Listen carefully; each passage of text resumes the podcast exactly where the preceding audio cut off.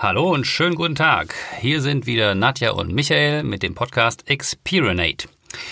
Nach den letzten vier Sessions, die wir mit euch diskutiert haben, haben wir gedacht, heute laden wir mal einen Gast ein. P3 Osto Kollege Sven Tranto ist dabei und wir möchten heute über das Thema Schwarmintelligenz sprechen.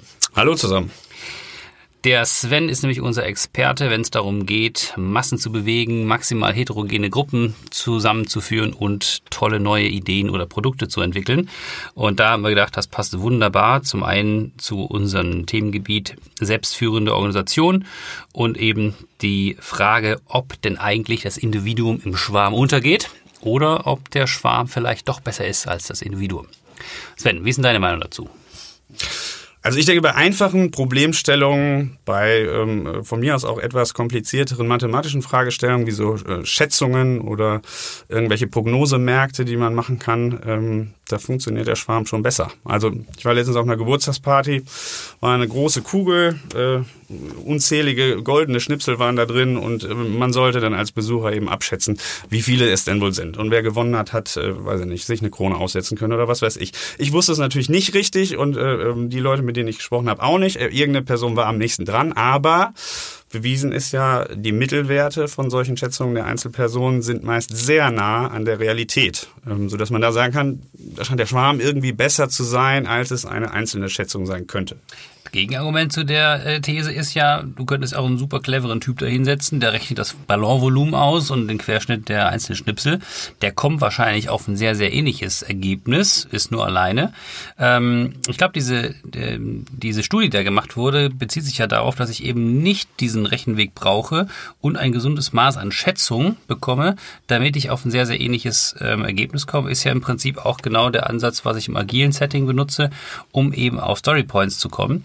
Das heißt, da nutze ich ja genau diese Intelligenz der Schätzung, um nicht ein realitätsnahes Ergebnis zu bekommen. Also ich weiß noch nicht, ob das was äh, direkt mit der mit der Schwarmintelligenz zu tun hat. Aber sag mal, Sven, du moderierst ja relativ viele Design Thinking Workshops. Zum Beispiel, ja. Und da ähm, ist ja auch immer die Anfrage unserer Kunden so, bringen Sie mal am besten noch Kunden mit dazu und irgendwie aus anderen Branchen und Disziplinen, damit man mal kreative Leute bekommt, um maximal äh, über den Tellerrand zu schauen und neue Produkte oder neue Ideen zu generieren in diesem Design Thinking Format. Wie funktioniert ja, das denn? Wie da hast, du, da hast du eigentlich genau schon den Punkt äh, bei der Frage, was ist da für das Individuum eigentlich interessant? Also was ist jetzt für einen externen Akteur, der mit einem Unternehmen nichts zu tun hat, warum sollte das für den oder diejenigen interessant sein, an so einem Open äh, Innovation oder einem Design Thinking Workshop teilzunehmen? Was hat der nachher davon? Ne?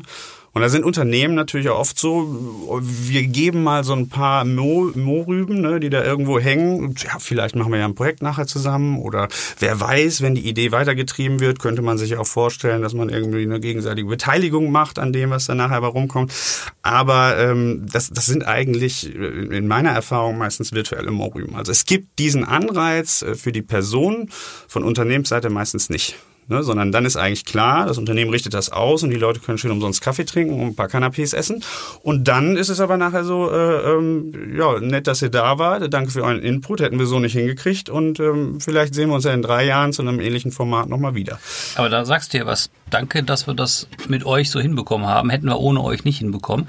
Ist denn wirklich aus dem Format mit dieser heterogenen Gruppe ein vermeintlich kreativeres Ergebnis zu bekommen? Oder hätten sie das eigentlich, also das Unternehmen selber, in einer anderen Konstellation auch die gleichen Ergebnisse hinbekommen? Da steckt ja viel drin. Also Heterogenität an sich meines Erachtens ist noch kein Erfolgsfaktor. Ne, wenn du jetzt natürlich, ähm, äh, ich sag mal, Leute aus verschiedenen Branchen hast, das heißt, du hast irgendeinen verrückten ITler dabei, der einfach geil Software entwickeln kann, der hat auch ein logisches Kreativdenken irgendwo. Dann hast du irgendeinen dabei, der handwerkt mit Textilien oder sowas. Und dann hast du irgendeinen dabei, der, äh, ähm, was weiß ich, auf dem äh, philosophischen Gebiet ganz groß ist. Das sind einfach ganz viele verschiedene Strömungen und die können natürlich schon Ideen hervorbringen, die jetzt so äh, der Einzelne erstens nicht hervorgebracht hätte und auch eine andere Gruppe vielleicht nicht aber es gibt natürlich auch Gruppen, wenn du da ein paar Geister dabei hast, äh, ähm, die beispielsweise von der Motivation her gar nicht selbstmotivierte auftreten, die können so heterogen sein, wie sie wollen. Die können auch aus verschiedenen mhm. Bereichen in einem Unternehmen kommen. Der eine ist aus dem Controlling, der andere ist aus der äh, ähm, Produktmanagementabteilung und der dritte vielleicht aus, dem, äh, aus der Buchhaltung. Aber wenn die keinen Bock haben, wenn die nicht motiviert sind, wenn die nicht selbstständig Lust haben, irgendwas zu entwickeln, dann kriegen die auch kein vernünftiges Ergebnis raus. Also dieser Gedanke, wir äh, hauen einfach mal ein paar verschiedenartige Leute zusammen und dann wird da schon irgendwas Kreatives bei rauskommen, das ist halt Quatsch. Aber ist da die Methode nicht dafür da, dass man das kompensiert? Nadja, du machst ja auch viel mit Design Thinking. Was sagst du zu, zum, was sagst du zu, du bist ein Verfechter. Ich, mag, ich finde die Methode ja auch toll. Du bist auch ein Verfechter. ja, sag mal, sag mal, wie viel Einfluss hat aus deiner Sicht denn die Methode? Die kann eigentlich nur einen Rahmen bieten. Und aber wie du eigentlich schon gesagt hast, es braucht einfach ähm, diese Eigenmotivation dazu, sich auch wirklich darauf einzulassen. Und es braucht auch die Motivation dazu, finde ich immer, das ist so meine Erfahrung, wirklich diesen Schritt nochmal zurückzumachen. Wir sind ja alle der Meinung, wir wüssten ganz genau, was äh, die Kunden haben wollen. Und ähm, wir machen das schon 20, 30 Jahre lang und deswegen, wir wissen, wir wissen, der will das so haben. Ja? Und mhm. ähm, war erst letzte Woche wieder ähm, hier auf Workshop, Innovationsworkshop, aber das Ziel von dem Workshop war, so schnell wie möglich an Ideen ranzukommen. Mit dieser Einstellung ist es, tut man sich schon ganz arg schwer, weil dann würden, werden all die ganzen Vorschritte quasi sich wirklich empathisch in so eine Kundensituation einzudenken, den Kontext wirklich aufzunehmen, die wird da quasi schon eliminiert. Ne? Schnell auf neue Ideen kommen und was passiert? Es kommen keine neuen. Ja, und da, es, kommen, es entsteht nichts Neues. Ja, und da wird nämlich dann auch der Begriff äh, der Intelligenz, in, in Schwarmintelligenz oder auch kollektive Intelligenz, wie auch immer du das nennst, aber der Begriff der Intelligenz wird da ähm, halt für mich fraglich. Ne? Also ist es unbedingt intelligent, was äh, eine solche größere, heterogene, diverse Gruppe veranstaltet? Äh, meines Erachtens nicht unbedingt. Also ganz im Gegenteil. Äh, zum Beispiel eine zerstörerische Dynamik, wie du es jetzt im Internet oder so hast, ne? wo sich Hasspostings ja auch gegenseitig mhm. befeuern und du ganz schnell in eine Art von, ja, äh, kollektive Dynamik kommst, die aber überhaupt nicht intelligent ist, sondern die eigentlich relativ verdummt. Guck dir die Kommentarspalten mal an, was da für ein Scheiß drin steht. Ne? Das ist eigentlich relativ dumm. Das ist das Gegenteil von Intelligenz, was da passiert. Und trotzdem ist dieser Schwarm natürlich mit davon, äh, dafür verantwortlich und hat eine Dynamik, die sich Aber da sprichst du ja was Spannendes an. Da hast du die Möglichkeit, quasi anonym äh, dich mitzuteilen. Ne? Und wenn du aber in so einer Gruppe bist, ist meine Beobachtung, dass oftmals so quasi das, was du auch eingangs gesagt hast, Michael, das Individuum Individuum vielleicht sich dann doch nicht traut, diese verrückte Idee oder dieses total absurde irgendwie rauszulassen, weil es in der Gruppe quasi sich gehemmt fühlt. Ne? Diesen Lacher zu kassieren, das, das äh, traut sich dann niemand. Ja. Was du sagst, genau ist genau passend, weil neben diesem Punkt, ich muss eine Eigenmotivation mitbringen, das heißt, ich muss irgendwo Bock haben, mit dieser Gruppe irgendwas zu entwickeln und in diese Richtung zu denken, in die es denn da gehen soll und nicht nur von irgendeinem Chef dazu beordert worden sein oder irgendwer hat gesagt, ey, du nimm mal an den Design Thinking Workshop teil, da ist ganz toll, kommen noch ganz tolle Moderatoren hin und außerdem gibt's ja was zu essen, gibt's ja Canapés zu essen und du darfst hier im, im Hotel schlafen. Nee, äh, die Eigenmotivation und daneben das, was wir gerade gesagt haben, ist äh, ähm, das, was man auch Unabhängigkeit nennen kann. Also es kann Anonymität sein, aber wichtig ist die Unabhängigkeit, dass ich nicht in irgendwelchen politischen Verstrickungen bin. Zum ja. Beispiel, wenn ich meine direkte Führungskraft da sitzen habe, dann komme ich natürlich vielleicht nicht mit der wagemutigen Idee um, um die Ecke, die ich aber schon die ganze Zeit im Kopf habe, weil die würde vielleicht bedeuten, dass mein Chef äh, äh, bei Umsetzung dieser Idee dann nicht mehr mein Chef ist, äh, möglicherweise. Und deswegen ist eine Unabhängigkeit halt einer der zweiten äh, wesentlichen Faktoren, man sowas macht. Ja. Also das ist echt super interessant, denn Schwarm ist ja relativ viel, gerade jetzt, wie du sagst, äh, im Internet, äh, geht durch Postings, Blogs und etc. kommen ja relativ schnell viele Menschen zusammen, die jetzt nicht zwingend alle intelligent sein müssen. Ähm, und da muss auch nicht immer etwas Gutes dabei rauskommen, sondern irgendwo eine Strömung entstehen. Und das war ja auch so ein Eingangsstatement. Ähm, versinkt sozusagen der, ähm, der Einzelne in dem Schwarm. Ja, also ja. äh, wie geht's denn eigentlich mit dem, dem einzelnen Mitarbeiter? Wie kann er seine Ideen, seine Leistungen, seine Fähigkeiten eigentlich einbringen, wenn in einer großen Gruppe eine Tendenz entsteht, wo ich sage, na gut, dann schwimme ich eben mit. Ja? ja? Oder ist da noch Raum, dass eben genau dieser Individualismus auch noch Platz hat? Und immerhin, der Kontext ist ja auch hier selbstführende Organisation. Also wie können eigentlich selbstführende Organisationen so gestrickt sein, dass die Intelligenz der Leute sinnvoll genutzt wird? Also ich glaube, das Individuum, ähm, klar, die Gefahr, dass es untergeht ähm, in so einem Schwarm ist auf jeden Fall da. Andersherum braucht der Schwarm, damit er überhaupt was äh, Sinnhaftes produziert, was dann tatsächlich intelligent ist und nicht irgendeine Art von Verdummung. Äh, damit der Schwarm also in die richtige Richtung äh, von mir aus äh, dirigiert wird, braucht es auch äh, einfach Individuen, die das tun. Das heißt, der Schwarm an sich ist visionslos. Ne? Und wenn man sich das vorstellt, ganz viele Leute kommen zusammen, die sind ganz unterschiedlich, die arbeiten erstmal nach dem kleinsten gemeinsamen Nenner. Ne? Das heißt, das, was da rauskommt, das ist auch das, was häufig kritisiert wird. Ne? Das, was da rauskommt, kann, wenn das jetzt keine Prognosemärkte, keine Schätzungen von Zahlen oder sowas sind, also wenn es wirklich komplexere Problemstellungen sind, kann das einfach weichgespült ohne Ende sein. Mhm. Ne? Weil wir müssen uns mit 35 Leuten, die völlig unterschiedlich sind, auf einen gemeinsamen Nenner bringen, was jetzt die richtige Idee zum autonomen Fahren ist. Ja, ne? da kommen wir, kommen wir unter Umständen einfach an einen Punkt, wo man nachher sagt, da würde ich mal sagen, hat der Berg äh, von 35 Leuten eine Maus äh, geboren. Ja. Aber mehr auch nicht. Die Richtung, die wir gerade diskutieren, geht ja sehr stark dahin, die Schwarmintelligenz zu nutzen, um neue Ideen zu entwickeln. Jetzt ist natürlich die Frage, wie kann ich denn eigentlich im Alltag den Schwarm orchestrieren, ne, damit er eigentlich regelmäßig irgendwie einen Output generiert. Welche Mechanismen oder welche Haltung auch brauchen wir denn, um diese Organisation, die selbstführend sein soll, ähm, dass man die steuert. Also was, was braucht man, was kann man weglassen von dem, was wir heute haben und wann ist es eben sinnvoll, genau dieses Kollektiv zu nutzen. Also ein entscheidender Faktor aus meiner Sicht ist äh, definitiv äh, eine, eine Gruppengröße. Mhm. Ne? Und äh, da, genau wie du sagst, wenn du jetzt ein ganzes Unternehmen hast, äh, von mir aus auch ein kleines mit 150 Leuten, äh, die sind aber komplett dezentralisiert. Das heißt, da gibt es überhaupt keine Gruppen, da gibt es auch keine Kreise, äh, da gibt es keine Abteilungen, keine Bereiche, sondern alles ist sozusagen ein großer Schwarm.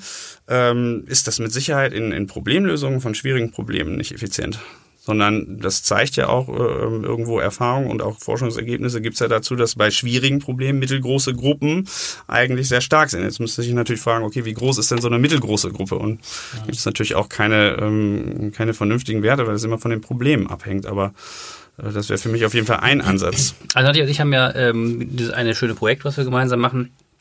Und meine Beobachtung aus dem letzten Workshop, den wir hatten äh, im Juli, da war eine Größe die war über 50. Das war ein Workshop den, mit über 50 Teilnehmern. Davor war immer die Größe zwischen 30 und 40.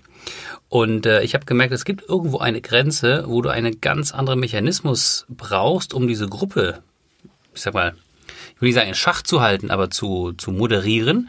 Ähm, das heißt, auch diese Gruppe hat eine ganz andere Dynamik gewonnen, ähm, mit der man auch umgehen muss.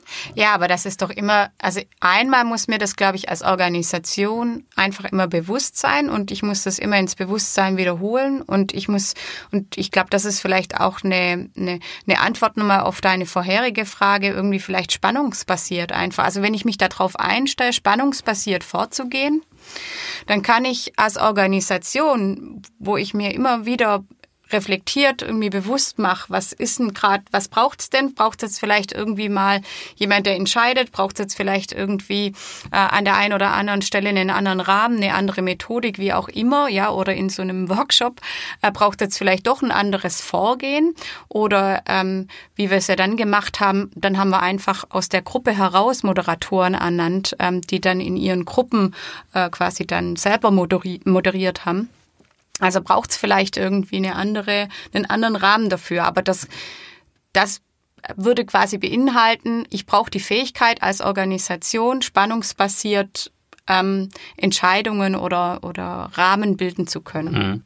Jetzt braucht ja auch jemanden, jetzt in dem Beispiel, wie du es nennst, der es orchestriert, oder? Also jemand, irgendwer muss ja erkennen, äh, was wird denn gebraucht. Und äh, würdest du sagen, das überlasse ich auf jeden Fall der Gruppe selbst? Oder würdest du sagen, es macht auch Sinn, wenn jemand von außen da drauf guckt äh, und vielleicht solche ähm, äh, solche Potenziale und Lücken identifiziert.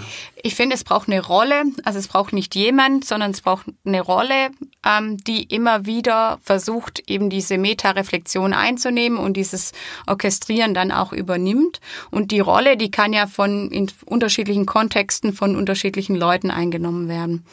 Jetzt, ähm, also ich finde das ganz interessant, die Diskussion, die hat mir so ein bisschen die Augen geöffnet.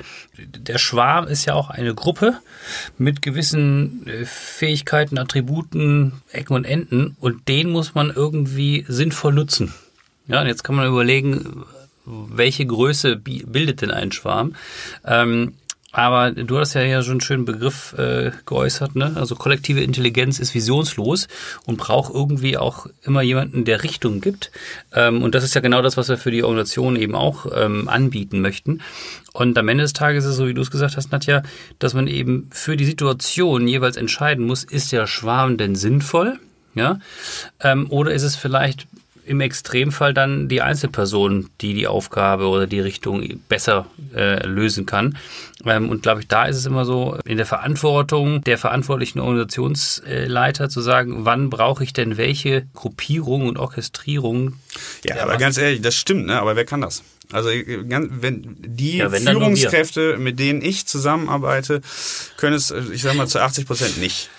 Ne, das sind zu 80 Prozent nicht die Leute, wo ich sagen würde, oh, das ist ein Visionär und damit eine Leitfigur für einen Schwarm. Der zeigt die Richtung an. Der, ne, so ein Schwarm würde dem folgen, weil er hat eine natürliche Autorität, der weiß, wo es lang geht, der weiß, wo es hingeht, er ist zukunftsorientiert ähm, das erlebe ich nicht oft. Die, diese Leute sind einfach total, total selten und wenn man braucht ja auch nicht irgendwo so hochgreifen, Steve Jobs oder, oder ein Elon Musk oder sowas. Äh, das kann ja auch auf einem geringeren, das kann auch durchaus eine Vision für eine Abteilung sein, aber es gibt diese Leute nur ganz selten. Ne? Die meisten Manager, äh, die ich kenne, sind eher, zumindest eher als das, sind sie Verwalter. Und das ist genau das Gegenteil von einem Visionär. Aber das sind wir wieder an diesem Punkt, oder zu sagen, hey, das ist eher eine Rolle, Ne? Ja. Weil ich kann, bin vielleicht nicht immer, habe ich die passende Vision oder die passende Vorstellung von irgendwas, weil ich auch mal irgendwie dann in der Phase bin, ja genau, bin ich vielleicht mal nur Verwalter von, ja, und das ist eigentlich schade, ja, dann nur dieser Verwalter zu sein in dem Augenblick, wo es eigentlich eben eigentlich so dieses das stimmt, ne? Visionäre ne? braucht. Ja, das ja. stimmt, aber das ist, das ist die Realität. Ne? Wenn wir, wenn wir mal gucken, wir haben, wir haben bei einem äh, Konzern eine große Führungskräftekonferenz gemacht. Da waren etwa 500 Leute. 500 der Top-Führungskräfte, die den Konzern in die neue digitale Zukunft führen sollen. So, wie viele von den 500 waren wirklich Leute, wo du dann in den Arbeitsphasen auch gemerkt hast, boah, die ziehen. Die haben die Richtung, die wissen, wo es hingeht und die werden ihre Leute mitnehmen. Das war allerhöchstens ein Bruchteil. Ich selber habe in meinen Gruppen überhaupt keinen kennengelernt, der so war. Das war ein Bruchteil. Und das, und gleichzeitig gibt es dann im, im Vorstand vielleicht und im Aufsichtsrat ein, zwei Leute, die der Meinung sind, so, ne, den Schritt werden wir schaffen. Und ich denke, den Schritt werdet ihr niemals schaffen oder ihr wechselt drei Viertel der Truppe aus. Ja, Manchmal ernüchternd, aber ist ernüchternd, aber ich kenne die Situation. ja, da bleiben wir dabei. Äh, am Ende des Tages kommt es eben doch auf die richtigen Leute an, die in der Organisation ähm, gestalten. Ähm, Beziehungsweise, Entschuldigung, wenn ich da nochmal einhake, es ist doch auch so, wenn man den Weg zum Manager-Dasein äh, beschreibt, ist es ja schon und auch gesellschaftlich sich überlegt, und da sind wir wieder in diesem Thema, wo wir schon mal darum gemacht haben, dann hat, sieht man ja eindeutig, man wird eigentlich dorthin erzogen und hat aber jetzt nicht unbedingt so Elemente dabei, wie jetzt irgendwie ähm, das in einem anderen Kontext zu sehen, zu reflektieren, was weiß ich. Also diese, diese Art von Weiterbildung, ja, die genießt ja eigentlich einen Manager so aus den 80er, 90er Jahren gar mhm. nicht. Woher sollen die denn kommen, ja, wenn die, oder wo, warum sollen diese 500, ja, wenn man die hernimmt, die haben wahrscheinlich so einen, so einen klaren Karrierepfad hinter sich. Ähm, also ich glaube, das braucht wirklich auch Zeit und vielleicht auch Generationswechsel, bis da auch ganz andere ähm, Kompetenzen wieder. Ähm, ja, oder so wie du es sagst, ne, mhm. die könnte natürlich auch eine Lösung darin bestehen, äh, ähm, die Rollen anders zu verteilen. Also ne, es kann ja durchaus einen mhm. Verwalter geben von einer Abteilung. Die Verwaltung von so einer Abteilung, von einem Bereich, von einem Department ist ja auch wichtig. Das muss ja auch gemacht werden. Aber das gibt natürlich noch nicht vor, wo wird äh, die Zukunft dieses Bereichs hingehen. Und ähm, das könnte man natürlich auch über eine Rolle abbilden. Ja. Also das muss ja nicht gleich die Führungskraft, der, ja, der genau. Manager sein, der genau den Karrierepfad, den du beschrieben hast, gemacht hat, sondern es kann ja tatsächlich einer der äh, jüngeren Querkopfdenker sein, ähm, die zwar von der Verwaltung her keine Ahnung haben, aber ähm, die die Zukunftsvision haben und die auch sozusagen diesen Leitgedanken äh, als Leitfigur vorleben können für, für die Mannschaft. Und das ist, das ist auch eine große Schwierigkeit, weil Unternehmen sich extrem schwer tun, davon Abstand zu nehmen, ständig ihre eigenen Hierarchien zu reproduzieren. Ne? Ja. Immer wieder ja. muss es ja dann auf den, egal, dann hast du einen Design Thinking Workshop. Wenn du da aber, wenn du da aber Chef und Mitarbeiter, die werden ständig ihre eigenen Rollen, Chef und Mitarbeiter wieder reproduzieren ja. und die kommen da überhaupt nicht raus. Du, aber da muss man auch ganz ketzerisch sagen, ich meine, wenn du in so eine HR oder wenn du auch ähm, in bekannte Organisationen reinhorchst, die sagen dann immer, ja, ich muss mit demjenigen anschließend irgendwie ein Bier trinken gehen können, zum Beispiel. Ja, das ist so ein, ich muss mit dem irgendwie auch privat gut können, so freundschaftlich. Mhm. Aber das ist vielleicht auch schon irgendwo der verkehrte Ansatz. Ja, ich muss nicht mit jedem Bier trinken können, wenn ich äh, mit dem eine coole Idee ausarbeiten will. Nee, im Gegenteil. Ich bin scharf drauf, mit jemand zusammenzuarbeiten, der eben ähm, mich da ja auch irgendwie auf eine ganz andere Denkweise, in ganz andere Denkrichtungen schickt. Ja, das ist ja das Coole an dem Begriff funktionale Vertrautheit eigentlich, ja. ne? wo, wo wir ja bei Rosto mitarbeiten, zu sagen, wir müssen jetzt nicht sozial die allerbesten Freunde sein und ständig zusammen kegeln und Bier trinken, äh, aber ähm, das, was zur Erreichung unseres Ziels notwendig ist, die, da müssen wir Vertrauen miteinander haben, damit wir möglichst effizienter unsere äh, Aufgaben und Prozesse lösen können. Und das ist dann wiederum schon wichtig. Ja, Mensch, da haben wir echt viele Themen angerissen, ähm, viele Bälle in die Luft geworfen. Sven, dir erstmal einen großen Dank für dein Kommen. Das war echt eine äh, sehr coole und äh, intensive Diskussion. Nadja, ich habe irgendwie das Gefühl, wir sind hier noch nicht zu Ende. Ne? Ja. Ähm, ich glaube, da legen wir noch mal einen nach. Ja. Äh, von daher verabschieden wir uns erstmal für jetzt und heute und äh, freuen uns auf Teil 2 äh, zum Thema Schwarmintelligenz. Wir freuen uns aufs Mitdiskutieren, äh, Anregungen geben und äh, schreiben. Lasst uns äh, für heute gut sein und wir freuen uns auf nächste Treffen. Bis dahin, macht's gut. Ciao. Tschüss zusammen. Unseren Experinate Podcast Agile und selbstführende Organisationen findet ihr auf umlaut.com sowie auf Spotify und iTunes.